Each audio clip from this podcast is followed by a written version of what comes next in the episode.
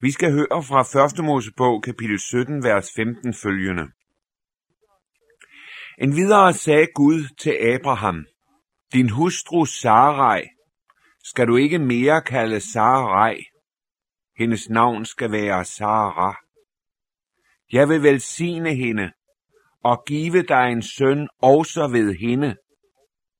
Jeg vil velsigne hende, og hun skal blive til folk, og folkeslags konger skal nedstamme fra hende. Da faldt Abraham på sit ansigt og lå, i det han tænkte, kan en hundredårig få børn, og kan Sara med sine 90 20 år føde en søn? Abraham sagde derfor til Gud, måtte dog Ismael leve for dit åsyn. Men Gud sagde, nej, din ægte hustru Sara skal føde dig en søn, som du skal kalde Isak.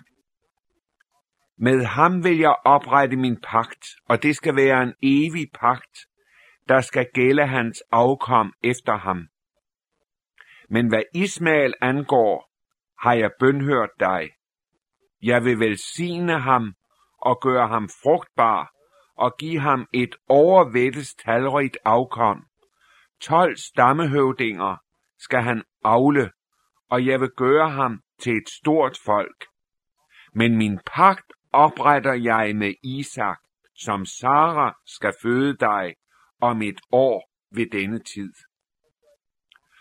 Så hørte han op at tale med ham, og Gud steg op fra Abraham. Amen. Vi hører i dette afsnit, at Gud kommer til Abraham endnu en gang. Han har gjort det før. Han gjorde det, da Abraham skulle bryde op og rejse til løfteslandet. Nu har han været der i 24 år. Abraham har fået et nyt navn.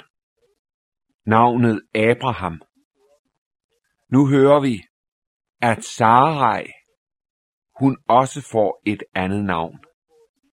Det at få et nyt navn betyder, at ens person får et nyt indhold. Det er det, Sarai får. Hun skal blive herskerinde. Fra hende skal der nedstamme folk, ja, folkeslags konger. Da Abraham hører dette forunderlige løfte, dette forunderlige tilsavn, der gribes han af storheden i budskabet. Et menneske kan le, fordi det finder noget latterligt. Men det kan også le af fryd og glæde og tak og jubel. Og det er den latter, du møder her. Abraham lærer, fordi han stiller Guds forunderlige tilsavn over for den kendskærning, at en 100-årig, nemlig ham selv, han kan ikke få børn, og Sarai med sine 90'ens 20 år kan heller ikke. De udlevede, men Guds ord står fast. Gud formår det umulige, for Gud er underets Gud. Han har al magt i himmel og på jord.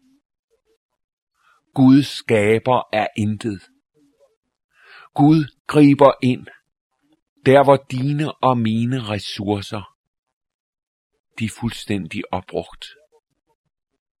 Der hvor vi må forkynde dødsdommen over os selv og alt vort eget. Der hvor vi står med ordet umuligt, der kommer Gud. Der kommer han ind. Der står han med sit almagts ord, der står fast i himlen, og som intet af vort eget kan rokke. Abraham fryder sig i den hellige ånd gennem Guds løfte, gennem Guds ord. Sådan går det også i dit og mit liv. Når vi virkelig åbner os over for ordet, nøjagtigt det Gud siger, ja, der bliver dette ord til fryd og til hjertets uudsigelige glæde og lykke. Samtidig møder vi hos Abraham en reaktion, som vi også kender fra os selv. Når Gud overøser os med velgærninger, med godt, så føler vi os så helt igennem uværdige. Jeg får ringe til al din nåde. Da Gud greb ind og gav Peter og hans arbejdsfælder en vældig fiskefangst, så hører vi om, hvordan Peter falder ned for Jesus og siger, gå bort fra mig, til jeg er en syndig mand. Der hvor Gud kommer dig i møde med sin ufattelige nåde. Nåden, der strømmer over. Der ser du dig. Der kender du dig helt uværdig. Og så siger du det til Gud, Gud, jeg er tilfreds. Mere end tilfreds. Med langt mindre end det du vil give. Det er det Abraham gør. Måtte dog Ismael, vi husker at han havde fået en søn Ismael, sammen med trænkvinden Hagar, måtte han dog bare få lov at leve for dit åsyn. Denne dreng Ismael, som Abraham havde set vokse op, og som han havde glædet sig og frydet sig over. Han havde en stor plads i den gamle fars hjerte, og måtte han dog bare være den, som Gud ville leve for sit åsyn, så var han mere end tilfreds. Men det er Gud ikke. Gud er ikke tilfreds med halve løsninger i dit liv. Han ønsker at overøse dig med velsignelse. Gud er ikke tilfreds med at velsigne dig på en ren jordisk udvortes måde. Han vil nå din sjæl, det inderste hos dig, hjertet. Han ønsker, at du skal blive frelst. Mange mennesker, de er jo tilfreds, hvis Gud bare hjælper dem gennem dette vanskelige liv. Men Gud vil mere. Han har en pagt. Han har et løfte. Han har en forjættelse, som skal opfyldes. Det er den, at du skal frelses. Nu er det jo sådan, at det dybeste i Guds løfte til Abraham om en søn, det er løftet om sønnen, nemlig Jesus. I denne slægt skulle Jesus, Messias, kongen, Guds egen søn fødes. Pakten er dybest set knyttet ikke til Isak, der blev Abrahams søn, i hvert fald ikke det alene og ikke det først og fremmest. Men, som vi har set det, pakten er knyttet til Kristus, til Guds salvede, til Jesus, der kom i kød og blod og var Guds egen søn i blandt os. Pakten er knyttet til det frelsesværk, som Jesus fuldbragte i vort sted. Den pagt, den kan Gud ikke vige fra. Hvor må vi være lykkelige over, at Gud ikke opfyldte Abrahams bøn i dette tilfælde. Men at Gud holdt fast ved det, der fra evighed af var hans hensigt. Sønnen, nådepakten, det nye testamente, den nye pagt, pagten på Golgata, hvor Jesus dør som din stedfortræder og forsoner. Havde Gud hørt Abrahams bøn og ladet det blive Ismael-linjen, som var opfyldelsen af hans løfte. Ja, da kunne Gud have overøst os med megen jordisk velsignelse og rigdom. Akkurat sådan, som han gjorde det i Ismaels liv. Men pakten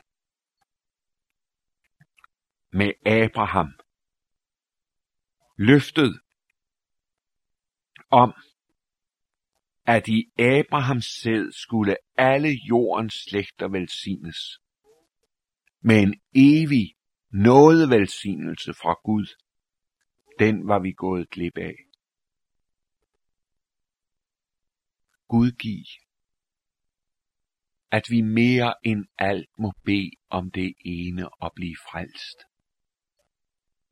Om vi dog kunne lære det, og se mere bort fra alle vores timelige vanskeligheder og problemer, og lad være med at lade dem have så stor en plads i vores sind, og vende sind, hjerte, tanke mod det, som det dybest set drejer sig om, vores sjæls evige frelse. Må Gud få lov til at give os pakten, som er oprettet, som er opfyldt i og med Jesus. Så skal vi læse fra vers 23.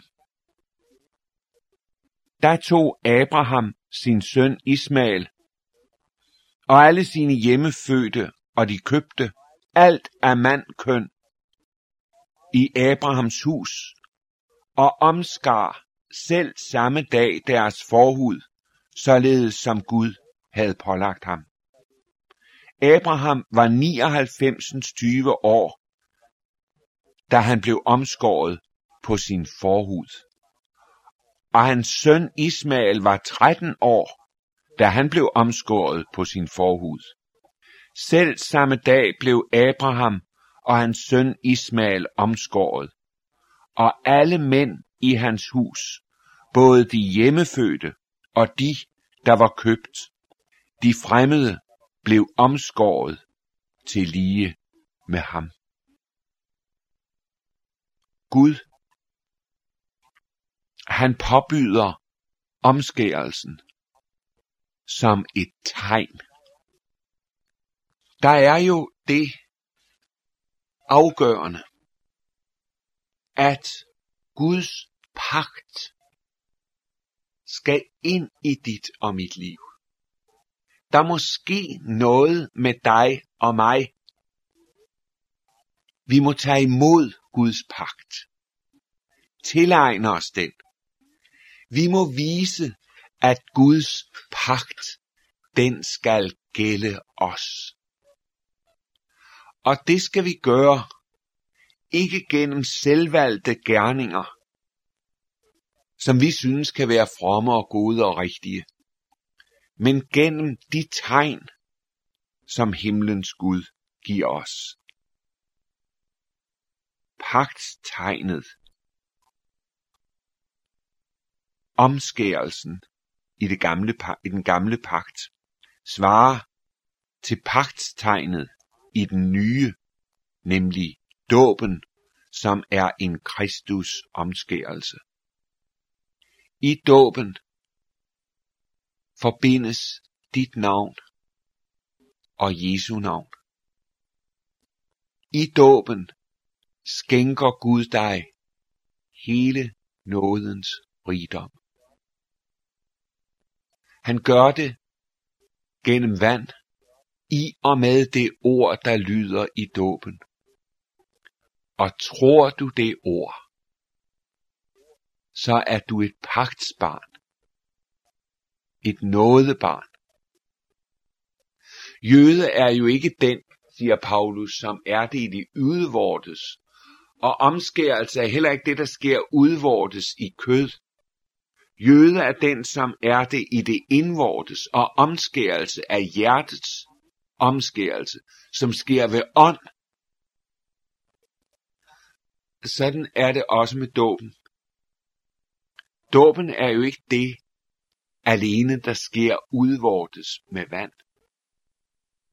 Dåbens liv er troens liv.